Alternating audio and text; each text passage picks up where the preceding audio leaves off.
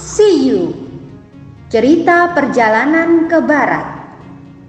Ditulis oleh Wu Cheng En Diterbitkan oleh Buana Sastra. Selamat mendengarkan.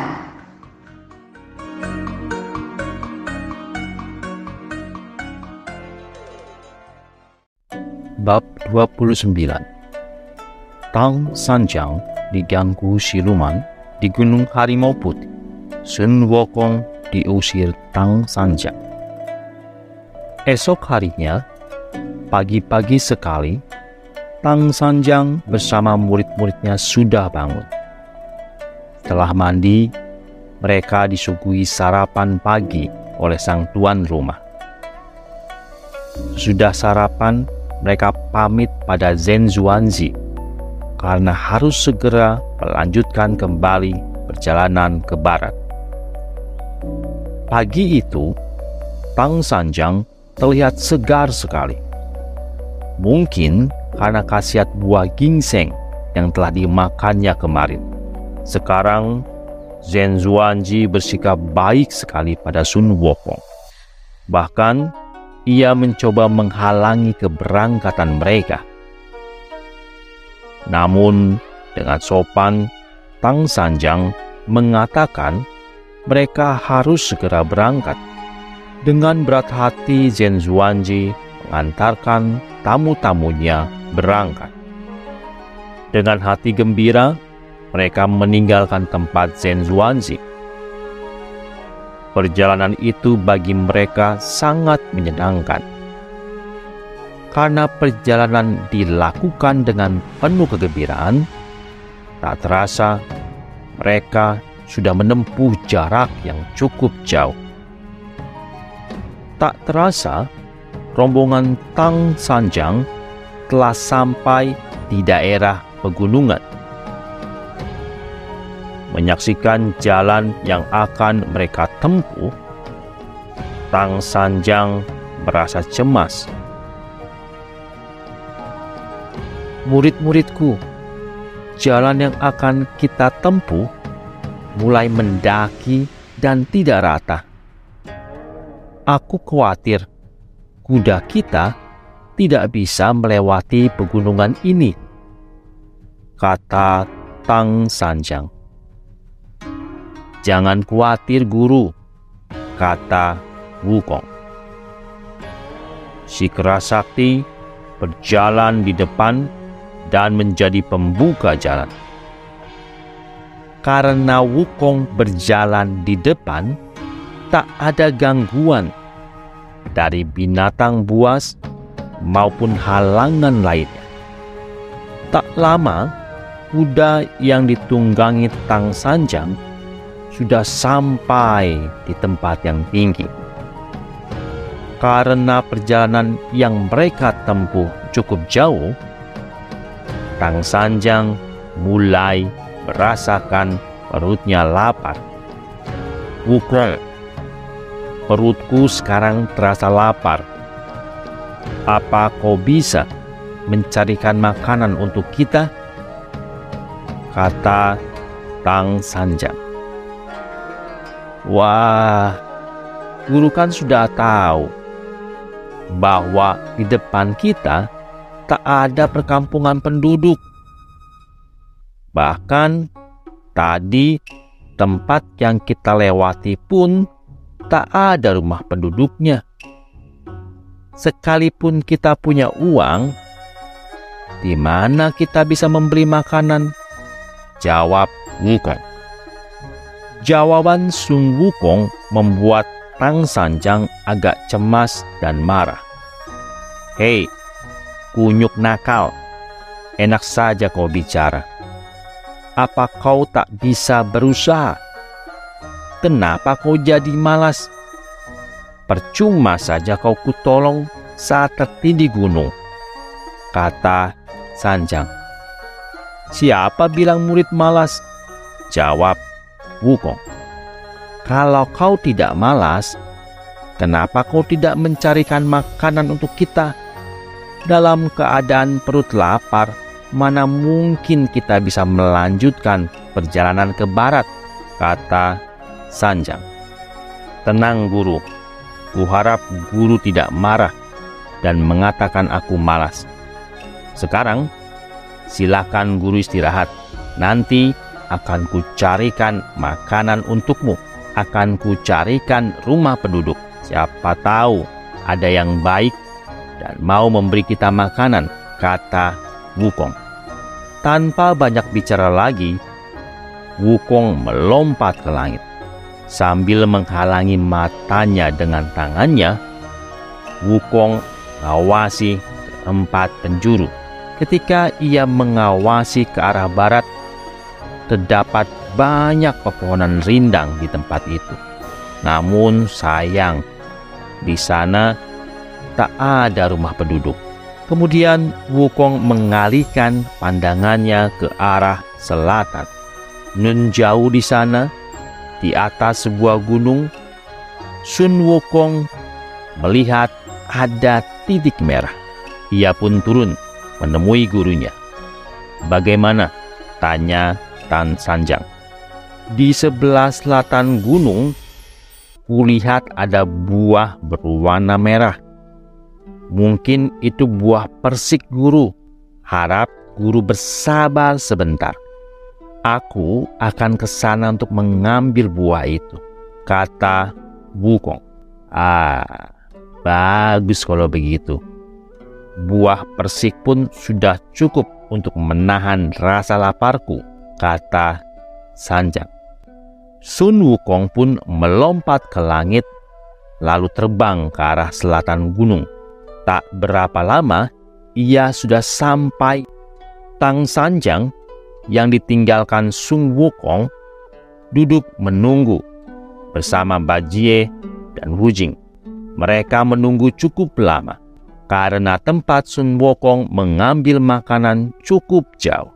Mereka pun tak menyadari bahwa Tan Sanjang sedang diintai oleh satu siluman di gunung itu. Aku sungguh beruntung, pikir siluman itu. Kudengar Tang Sanjang adalah titisan dari jangkrik emas yang sudah bertapa sepuluh kali. Barang siapa yang memakan dagingnya, si pemakan akan hidup panjang umur. Tak kusangka kini dia tak dijaga oleh si biksu berbulu itu. Ketika siluman akan menerkam Tan Sanjang, tiba-tiba siluman itu meragu dengan kegagahan Bajie dan Sawujing yang selalu dekat dengan gurunya. Sesudah berpikir sejenak, ia tersenyum. Aku punya akal, biar ku ganggu dia. Tak lama kemudian, siluman itu mengubah dirinya menjadi wanita cantik. Sambil membawa nanpan, dia melewati Tang Sanjang dan muridnya, Bajie. Si mata keranjang melihat kedatangan wanita cantik itu. Ia segera bangkit dari tempat duduk. Guru, kau tunggu aku. Akan kutemui wanita itu untuk kumintai makanan padanya, kata Bajie. Bajie lalu menyambut kedatangan si wanita cantik, sedangkan hatinya tergiur oleh kecantikan wanita itu. Mau pergi ke mana Anda? Sapa Bajie. Ketika ia melihat wanita itu membawa nampan dan panci, ia lalu melanjutkan pertanyaannya. Kau bawa apa? Tuan, aku membawa nasi dan mie goreng. Jawab si cantik. Hmm, mau kau bawa ke mana? Kata Bajie. Sengaja makanan ini kubawa untukmu tuan. Aku pernah bernajar untuk beramal pada biksu pengembara. Jawab si nona cantik. Mendengar jawaban si nona cantik, sudah tentu Bajie bertambah gembira. Cepat-cepat Bajie mendatangi gurunya. Guru, apa ku bilang? Orang baik seperti kita pasti selalu diberi rejeki oleh Tian. Guru kelaparan. dan menyuruh kakak mencari makan. Tapi entah ke mana perginya si kera nakal itu sekarang. Kukira dia hanya mengakali kita. Sekarang coba guru bayangkan. Seorang wanita cantik membawa sepanci nasi dan mie goreng untuk kita. Bukankah itu namanya beruntung? Hei, hati-hati bicaramu. Mana mungkin di tempat sesunyi ini ada manusia yang mau menderma pada kita? Kata Sanya.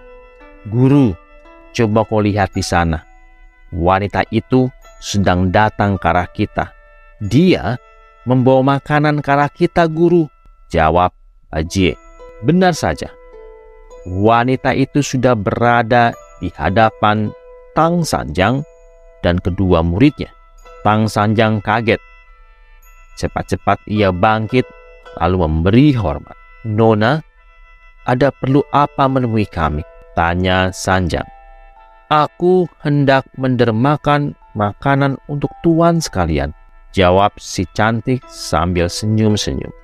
Oh, lalu di mana tempat tinggalmu? Tanya Sanjang. Guru, gunung ini bernama Gunung Harimau Putih. Rumahku di sana, tak jauh dari sini. Kedua orang tuaku penganut agama yang sujud. Karena mereka hanya punya satu anak, yaitu aku. Mereka bernazar dan berdoa agar aku memperoleh jodoh. Bila ada biksu perantau yang lewat, dia menyuruhku untuk mengantarkan makanan. Jadi, sekarang kau sudah berhasil punya suami. Tanya Sanjang. Benar guru, jawab si cantik. Lalu, kalau kamu mau membayar nazar, kenapa tidak kau suruh suamimu saja? Kenapa harus kau? Padahal dari rumahmu ke tempat kami cukup jauh. Apabila seorang wanita akan pergi jauh, dia harus pergi seizin orang tua atau suami, kata Sanjang. Karena mendengar teguran Tang Sanjang yang sangat simpatik, wanita cantik itu tertawa. Guru memang benar, tapi aku harus menyuruh siapa lagi? Suamiku bersama pegawai-pegawai ayahku sedang pergi ke sawah. Akulah yang memasak nasi untuk mereka, sedangkan ibuku sudah tua. Ketika aku mengetahui Tuan datang, aku tertarik untuk memberikan sedikit makanan. Jadi, makanan ini baik. Silakan dinikmati, kata si cantik. Jika makanan itu kau masak untuk suami dan keluargamu, kenapa sekarang kau berikan pada kami? Terima kasih. Aku tak berani menerima suguhan darimu. Untukku, muridku sudah pergi untuk mencari makanan. Silakan bawa makanan itu untuk keluargamu saja, kata Sanjang. Ah, guru keliru. Tak usah guru mengkhawatirkan orang tuaku atau suamiku. Mereka adalah penganut agama yang taat. Mereka suka beramal. Tak mungkin mereka memarahiku. Jawab Sinon. Sanjang masih ragu-ragu. Percayalah guru, suami dan kedua orang tuaku sangat mencintaiku. Mereka tidak akan memarahiku karena aku berderma. Kata si cantik lagi. Tang Sanjang tetap menampik sekalipun terus-menerus dibujuk. Melihat sikap gurunya, Bajie mulai jengkel. Kemudian si babi menggerutu. Biksu di dunia ini banyak sekali, tapi yang sesabar dan sebaik guruku, kukira tak ada duanya di dunia ini. Makanan sudah tersedia, tapi dia masih saja menolak dan malah menunggu si kunyuk. Pada saat si cantik mendesak terus-menerus dan Tang Sanjang yang terus menolak, tiba-tiba terdengar seruan dari angkasa. Guru, aku sudah kembali, teriak Sung Wukong yang membawa buah persik di tangannya. Tak lama, Wukong sudah turun. Ia kaget karena di depan gurunya ada seorang wanita cantik. Dengan cerdik, Wukong mengawasi wanita cantik itu dengan mata saktinya. Dalam sedetik, tahulah Wukong bahwa wanita cantik yang berada di hadapan gurunya adalah siluman jahat. Dengan cepat ia letakkan bungkusan buah persik. Kemudian ia ambil toya besinya. Ia bersiap akan menghajar siluman di depan gurunya. Tang Sanjang yang sempat melihat gerakan muridnya itu kemudian menyergah. Wukong, hentikan, kau keluarkan senjatamu. Siapa yang akan kau bunuh? Tentu saja wanita siluman itu, kata Wukong. Guru jangan terkecoh, wajahnya mirip manusia, tapi sebenarnya dia siluman jahat. Hei monyet, apakah kau buta? Dia perempuan baik-baik. Dia datang ke tempatku untuk menyuguhkan makanan. Kenapa kau katakan dia wanita siluman? Tegur gurunya. Jangan bodoh guru. Siluman itu sangat pandai mengubah diri. Dahulu Aku juga begitu. Aku bisa mengubah diriku menjadi apa saja. Jika aku datang terlambat, pasti guru dan adik sekalian sudah berada dalam bahaya, kata Wukong. Wukong kembali bersiap akan menghajar wanita cantik itu dengan toyanya. Wukong, jangan, kata Sanjang. Guru, Percayalah padaku. Aku tahu sekarang, karena wanita itu cantik, guru jadi tergiur. Begitu, jika memang guru suka padanya, kau suruh saja Bacie dan Wujing menebang pohon. Nanti akan kubuatkan gubuk untukmu. Dan kau bisa jadi pengantin, sehingga kami bisa mengakhiri tugas kami dengan senang. Kami bisa pulang dengan bebas kata Wukong. Jika kau senang begitu, buat apa kita bersusah payah pergi ke barat? Lebih baik kau bersenang-senang di sini, guru. Karena sindiran Wukong sangat pedas, Tang Sanjang tak tahu juga. Ketika Tang Sanjang lengah, Toya Wukong terayun ke arah si cantik. Tak ampun lagi, wanita cantik itu terkapar mati. Kepalanya pecah terkena Toya Wukong. Sungguh cerdik siluman itu. Pada saat Toya Wukong sampai, ia sudah kabur. Sehingga tubuh wanita yang ia tinggalkan adalah badan kasarnya saja sebagai penyamaran. Tang Sanjang kaget bukan main. Hai kunyuk, sungguh kurang ajar kau. Kau sudah tak mau mendengar nasihatku. Sifat membunuhmu sangat tinggi. Tegas Sanjang. Sabar guru, jangan marah dahulu.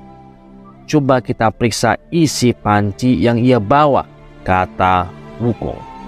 Wujing menuntun gurunya untuk melihat isi panci. Betapa kagetnya Tang Sanjang dan Wujing sebab panci itu tidak berisi nasi dan mie tetapi berisi belatung dan kodok buduk. Menyaksikan hal itu baru Sanjang percaya pada muridnya. Namun Bajie jadi kurang senang ia mendekati gurunya Guru, jangan percaya pada kakak. Aku yakin ini ilmu sihirnya. Tadi dengan sekali hajar, wanita itu binasa karena takut guru membacakan mantra. Ia menyuruh guru melihat bawaan, padahal isi panci sudah ia sihir jadi belatung dan kodok, bisik Bajie. Mendengar hasutan Bajie, tentu saja Tang Sanjang jadi kaget. Mungkin juga ia main gila, pikir Sanjang. Tanpa banyak bicara lagi, Sanjang membacakan mantra sehingga Wukong kaget dan tiba-tiba kepalanya terasa sakit sekali. Dia berguling-guling sambil meminta tolong. Tolong, hentikan guru, aku mau bicara. Tolong. Teriak Wukong sambil memegang kepalanya yang kesakitan. Tutup mulutmu. Apa yang mau kubicarakan lagi? Ketahuilah olehmu, sebagai pertapa, kita harus murah hati, bukan jadi pembunuh seperti kau. Jangankan manusia, semut pun harus kau sayangi. Tapi malah tanpa sebab kau membunuh orang. Apa artinya kau jadi biksu?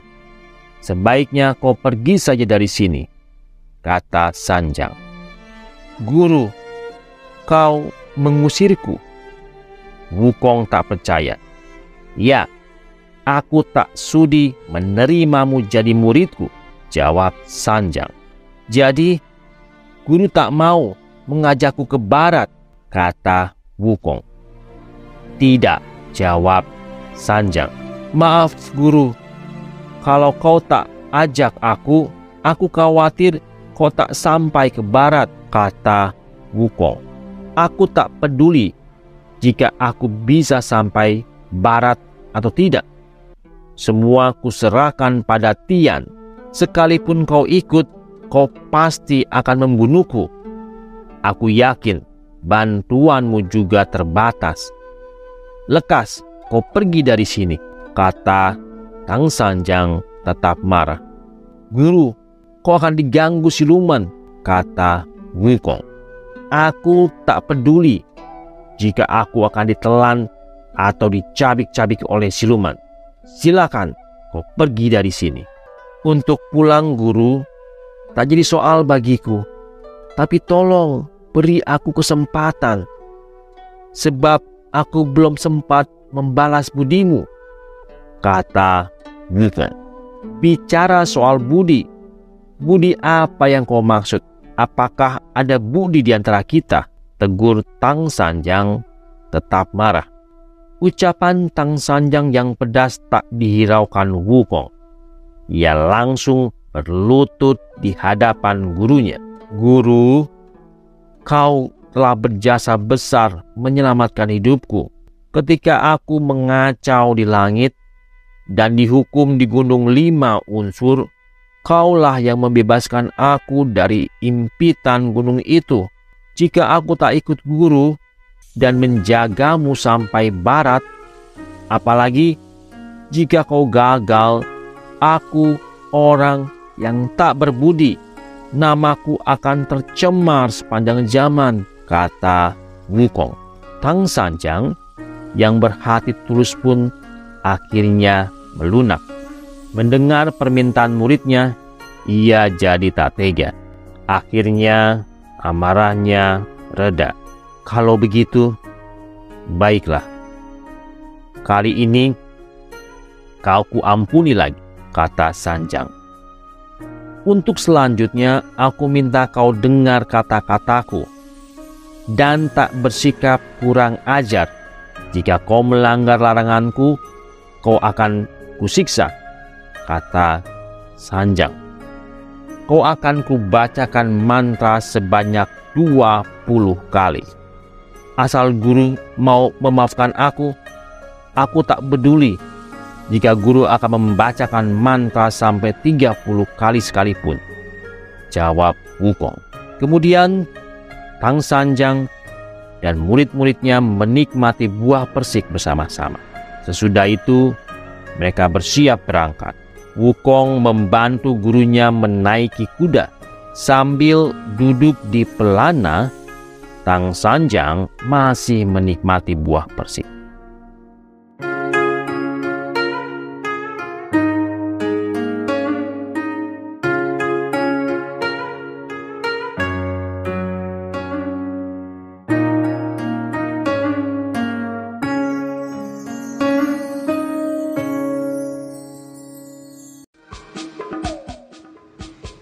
Dengarkan kisah selanjutnya. Terima kasih.